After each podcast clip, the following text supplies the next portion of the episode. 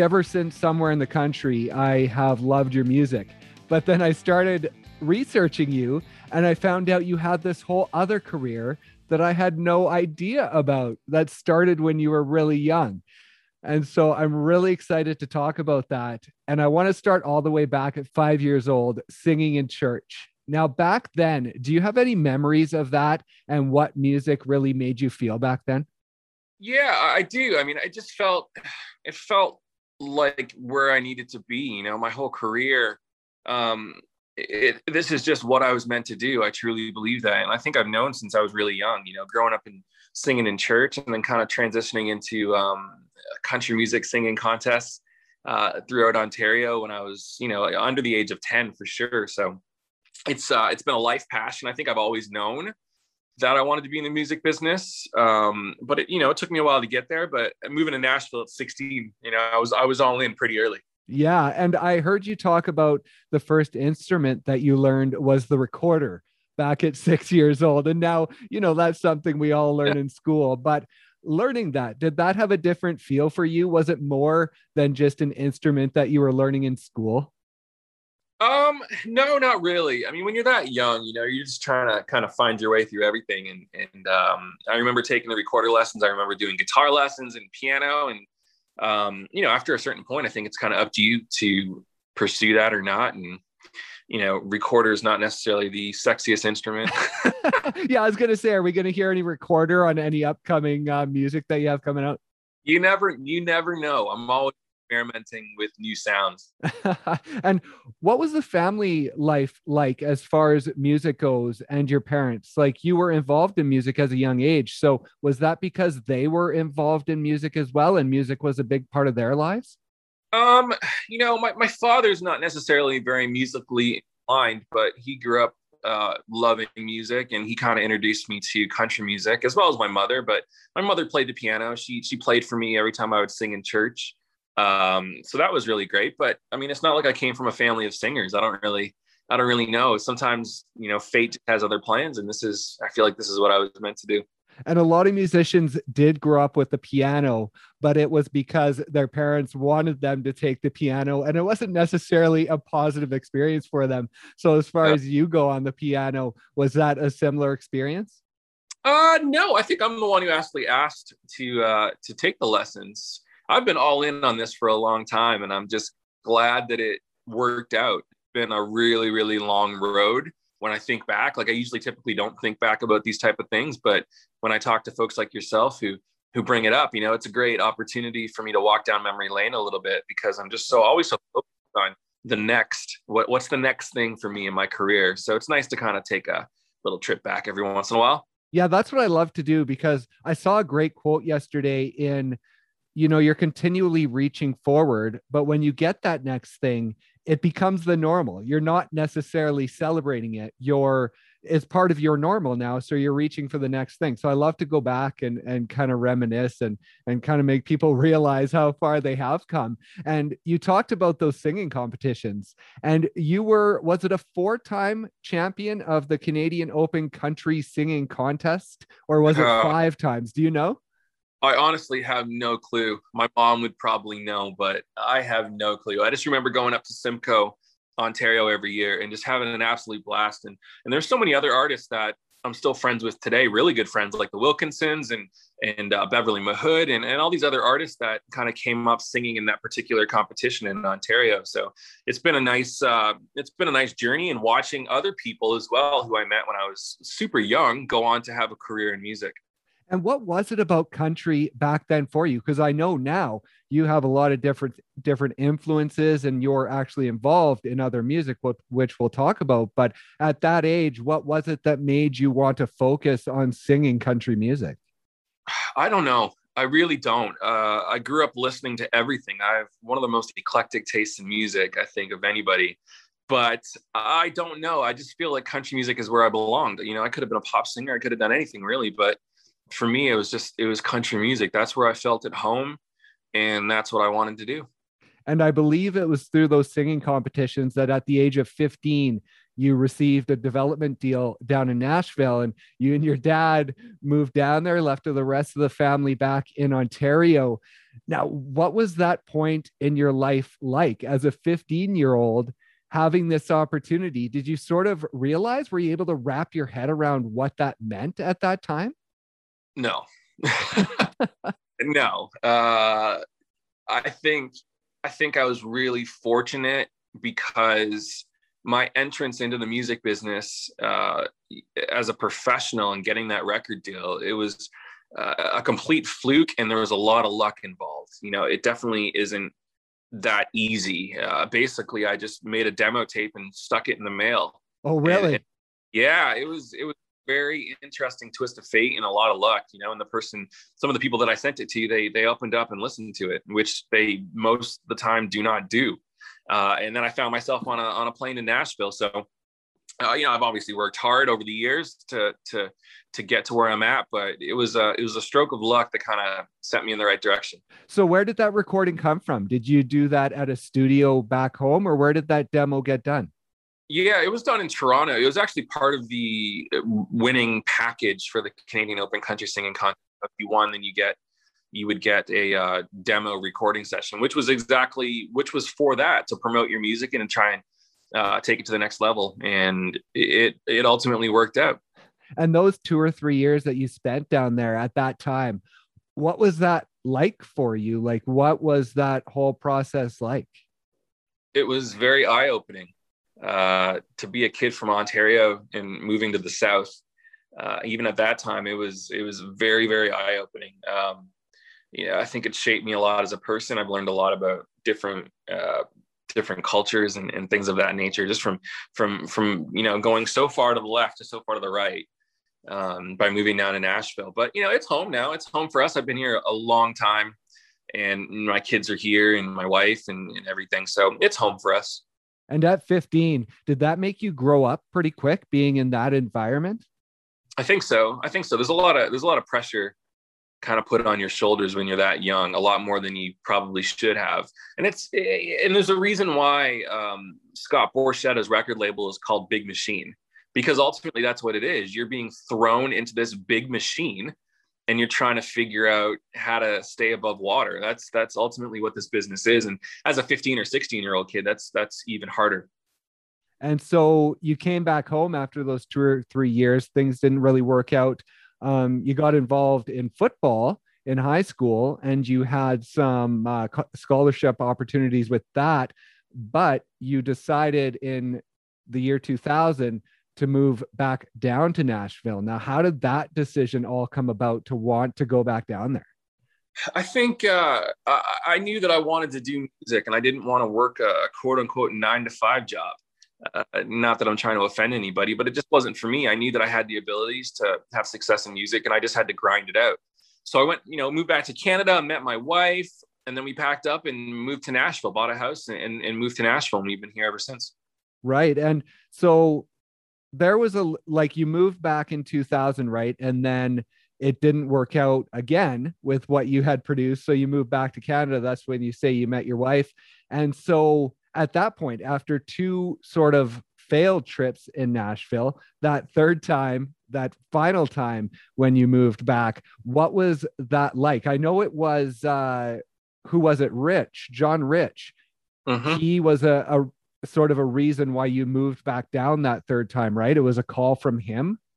Yeah, I mean, on my first uh, experience living in Nashville, I just happened to uh, meet and become friends with John and Kenny from Big and Rich, and it was right before their heyday. Really, I mean, we used to be in a little a little townhouse just writing songs, and and they had a little bit of buzz, but they weren't even big and rich at that point. Um, so it's kind of interesting to see how people you meet when you're kind of coming up go on to do pretty big things, like John and Kenny. Um, but yeah, we I wrote a song with John and Kenny probably about two years before it was recorded by them. I was living in Toronto and got a call from John. It's like, hey man, we just uh, we just cut the song that we wrote, and do you want to come down and put some background vocals on it? So I did, and and that the rest is kind of history. I made the trip to Nash, made the move to Nashville again, and just kept grinding. I mean, this is this is a, it's a hard business. I, I get asked all the time by people should I move to Nashville? Do you have any advice for me? And, and I, I, literally say, the first thing I say is, how bad do you want it? Like, is this a hobby for you? And if it is, that's totally fine. But if you actually want to make this your career, you have to want it more than anything in the world and not really have a plan B. Because uh, even though successful at football, it, there was never really a plan B to go and do that. Um, I wanted to be in music and uh, just got to stay with it. And I stuck with it. And, and here we are. And when you went down, when you moved down in 2008, did you go down with a focus on songwriting? Like becoming a songwriter and being able to get a footing that way before you kind of jumped off as an artist? I think so. I feel like I've come full circle um, because originally when I moved to Nashville, I was it was to be an artist. Uh, ended up losing my record deal and moving back to Canada, and didn't know how to be in the music business, but I, I knew that I wanted to. So yeah, the songwriting thing just came natural. I started writing songs for like Sean Desmond, who is still one of my best friends to this day. Uh, a lot of other Canadian artists, Canadian Idol, kind of stuff that was happening in the early 2000s, and that got my songwriting going and got the attention of some people. Had a couple hits in Canada as a songwriter, and then moved to Nashville to do that. And then I don't think it was until maybe five or six years later that I was on the road with Emerson Drive uh, some good friends of mine in that band, and I would watch them get up on stage at these festivals or shows and, and sing the songs that I had written with them for them. And I'm thinking to myself, guys, I, I sing pretty good. I think I could be doing this again. And that's ultimately how it all came together. I just, I didn't stop writing songs for other people, but I put more of the focus on being an artist, uh, particularly in Canada. And it's been a good little run we've had. And in 2012, when you released your debut album, what was that feeling like after all of those years of really chasing that dream of being an artist of finally being able to put out that album? What was the feeling like? It was cool. It was cool but i mean i was still pretty young and just trying to find my way. Um so i i don't think i really even understood what i was jumping into to, um but yeah getting getting the music out was great and every time I release an album to this day, I still get very, very excited for people to hear the music. I mean, we don't really call them albums anymore because it's kind of eight song EPs. Yeah. Uh, but yeah, it feels good when you can release a collection of songs that you've worked on for however many years and, and put it out.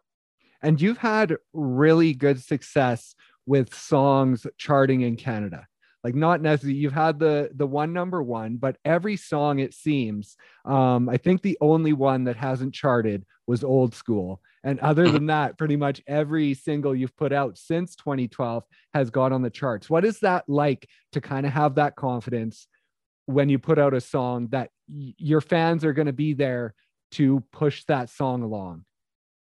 Yeah I, I i feel like i still don't have the confidence that you know the songs that I put out are going to become hits. You honestly just never know.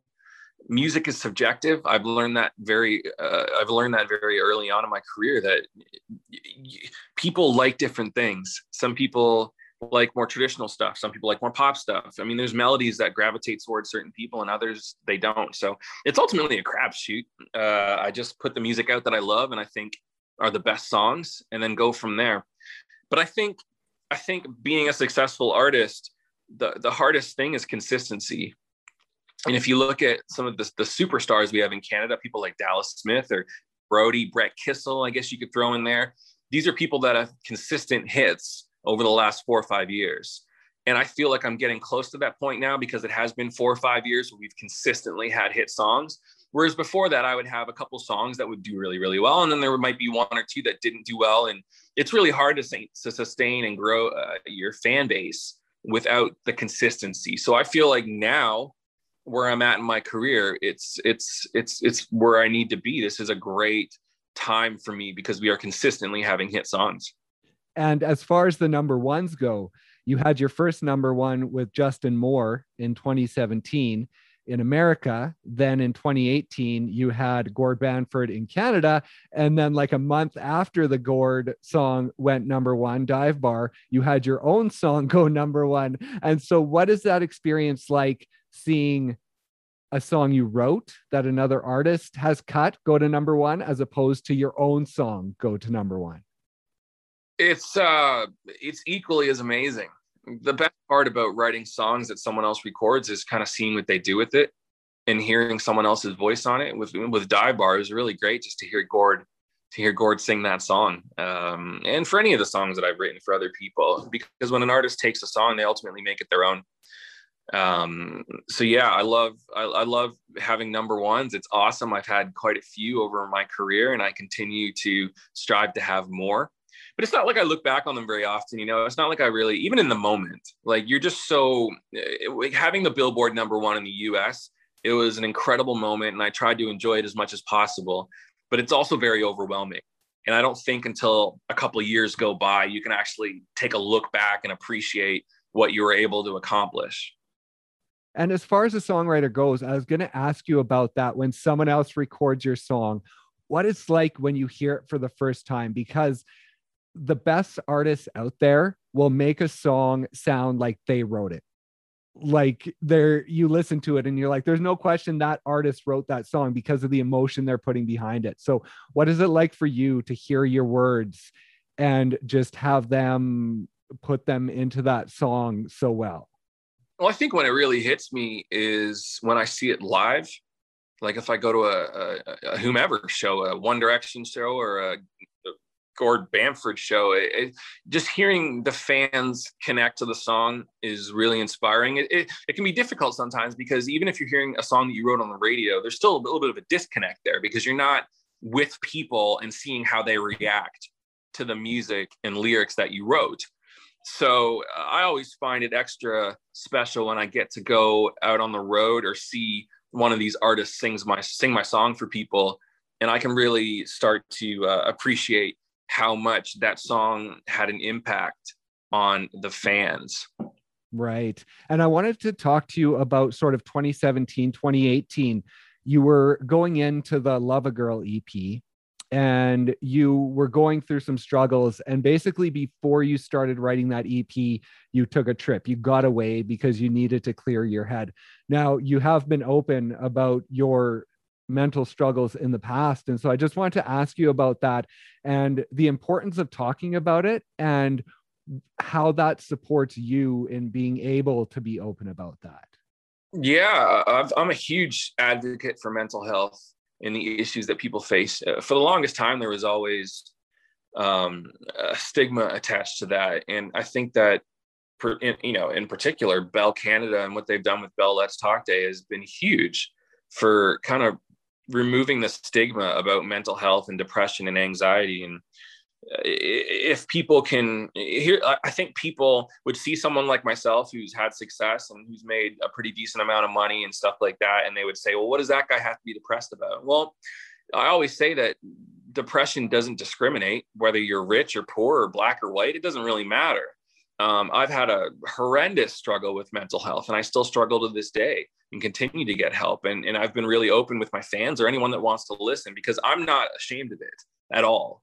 Um, and I want people to understand that uh, just because your songs are on the radio or you're a celebrity or whatever doesn't mean that you can't struggle just like someone else. So I've always been really open about that. I love talking to the fans about it. People come up to me at meet and greets and we, and we talk about things like that that they're struggling with. And they say, um, thank you for being so open about your struggle because it really helps me in knowing that I'm not alone here. And there's people that um, I look up to and, and who have depression as well. So, and is it a sort of double edged sword with being a musician in that it's sort of therapy writing the songs, but then when you're releasing the songs, that maybe is what brings up that anxiety and depression because you're so focused on what others are going to think about it and worrying about, you know, wanting people to like that music? Um, for me, no, not really. Uh, this may sound like egotistical, but I feel like I know my abilities and I, I can you know i can just look at the wall behind me and say that i that i think i know what i'm doing but music is subjective. You honestly never know. Uh, i don't really worry about what people are going to think because i feel that at this point i know when i'm releasing a high quality song and i feel that uh, i can make that uh, distinction. But yeah i mean every once in a while a song may not do what I think it does, or because of the politics of the business or just the general BS of the business, uh, sometimes songs don't do as well as they should. Or, or it, you know, the, the business side of music is what frustrates me the most. It's not necessarily the creative process or putting out music or worrying about what people are going to think about it. It's more just the business because the business and the politics are really something that I can't control. It's out of my control. I have control where I can release the music, I can write the music, but um, all these other X factors are the ones that really uh, bother me. And I know that you recently put out a video on social media just talking to artists about the fact that you don't need to write your own music. You know, you don't have to feel like you have to do that. But I know for you, with your new album, you did have a hand in writing every song. And is that important for you? Because, like you say, you know who you are as an artist and you know what you want to portray in your songs. And so, is that important for you to be involved with every song? No. Because some of my artists and some of the biggest artists in country music don't write all of their own songs. Uh, Eric Church, Kenny Chesney, Tim McGraw, Blake Shelton. I mean, I don't even, I mean, I think Tim McGraw has recorded maybe one song that he's written in his entire career. And I think I, I, I preach that a lot and I don't want to get preachy, but it really, really bothers me when up and coming artists are so adamant about recording songs only that they've written and it's it's a huge mistake and i'm glad that i've had the experience to know better but i always try to tell artists but you know i told another one the other day that like i want to write my own songs. I'm like yeah cool. I mean have at her but i mean eric church is one of the biggest artists we have and he didn't write the first single off his last album so what does that tell you? And for you how has songwriting sort of supported your career? Like if you hadn't have had the songwriting and you just wanted to be an artist, do you think you would be in Nashville right now? Do you think you would be an artist if you didn't have that songwriting side to sort of back up your career? No, because writing hit songs for other people is what allowed me to financially support my uh, you know path towards having success as an artist i think what set me apart from a lot of other people is that I had the finances to put it into my career. I could go out and do a tour. And I've done it in the past. I've done numerous tours where I've lost money. I've lost an incredible amount of money. But the only reason I'm able to do that is because I have the financial security that I've built with my songwriting. Um, and it allows me to invest in my own career and and that's the difference between myself and some other artists that i see that are coming up they just don't have that um, the, the, finances and, and the, the, money behind them to really make a dent. Because at the end of the day, you know, the music has to be great, but this is a business. It's about money and it's about reaching as many people as possible. And you know, you get what you pay for. If you put the money in, then it'll likely come back to you. And as far as reaching people goes, in 2020, it was a crappy year, but for you, your music really made an impact and you were able to release some singles off the album that did really well. And so, how uh, positive was that going through 2020 and having those singles do well and being able to keep that momentum on the album?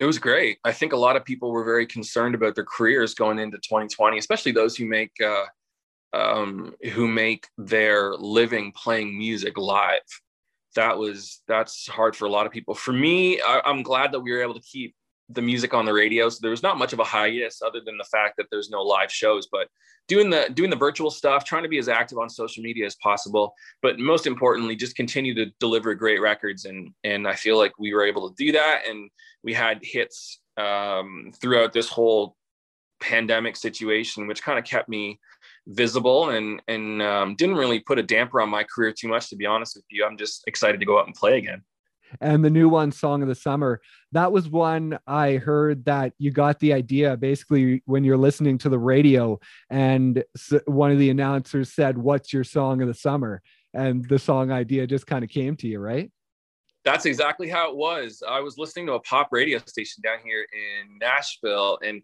they were talking about, they were asking their listeners, "What's your song of the summer?" And they were talking about different pop songs that had been out uh, of recent recently, and and I I heard that, and I'm like, you know what? That would make a great song title because it doesn't matter where you're from, how old you are, what decade you grew up in. Everybody has a song of the summer that takes them back to their youth or their mid 20s or 30s, whatever it may be. There's always that one song or several songs that can take you back to a certain place in time. So I think that's why people are really going to relate to this song because it is the truth. It's it's real life, and that's that's ultimately what country music is about, right? And to have it coming out in the summer, and to have the remix with Una Healy, what does that mean to sort of have that other version um, to really get it out there? And will that sort of be going to pop radio perhaps with that remix? Is there a chance? The version of that song with Una is definitely going to uh, pop in country radio in the UK, uh, in particular Radio 2, BBC Radio 2 has been um, a big supporter of country music over there recently. So we're really hoping that they're going to jump on this record, but we're already seeing a ton of airplay over in the UK and Ireland, which is great. And then um, this is a great opportunity for us to meet each other's fans. Una is such a star over there, but hasn't really done as much in Canada or the US, and vice versa. This gives us a chance to, to meet each other's fans. Um, so it just seems like a great collab. We asked her to do it. I'm glad she did it, and we become pretty good friends. And the the original mix, will it be going to Canadian country radio soon?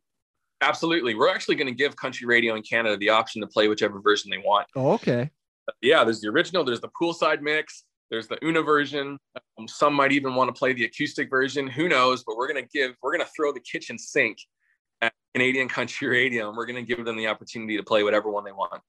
That is awesome. Well, there's still lots to talk about, but I know you have another interview. I know this radio club that you started with Sean Desmond.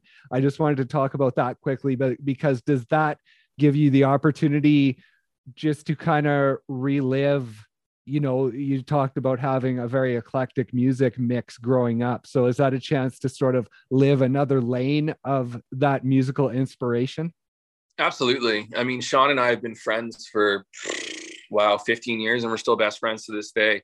We get each other. We love making music together, whether it was writing for him back in the day or, or writing for me. And it was just one of those projects that I just wanted to do, not to be famous, not to really have people know who I am in that genre. It was just because we love making music. We just want to do it on our terms, write stuff that we love, and then hopefully people will dig it. And so far, we're off to a good start. The hardest thing for for this whole project is is realizing that we're starting ultimately from ground zero as a brand new artist, which is difficult because Sean and I have both had a, a tremendous amount of success on our own. So to kind of go back and, and get humbled a little bit and trying to get thing off the ground has been very interesting. It's not a bad thing, probably. Hey, to sort of relive that. No, not at all. Not at all. Uh, we're having fun with it. As I said, Sean's my best friend, and we're just we're just having fun making music, and that's I think if you have fun, then ultimately the success will will find its way to you.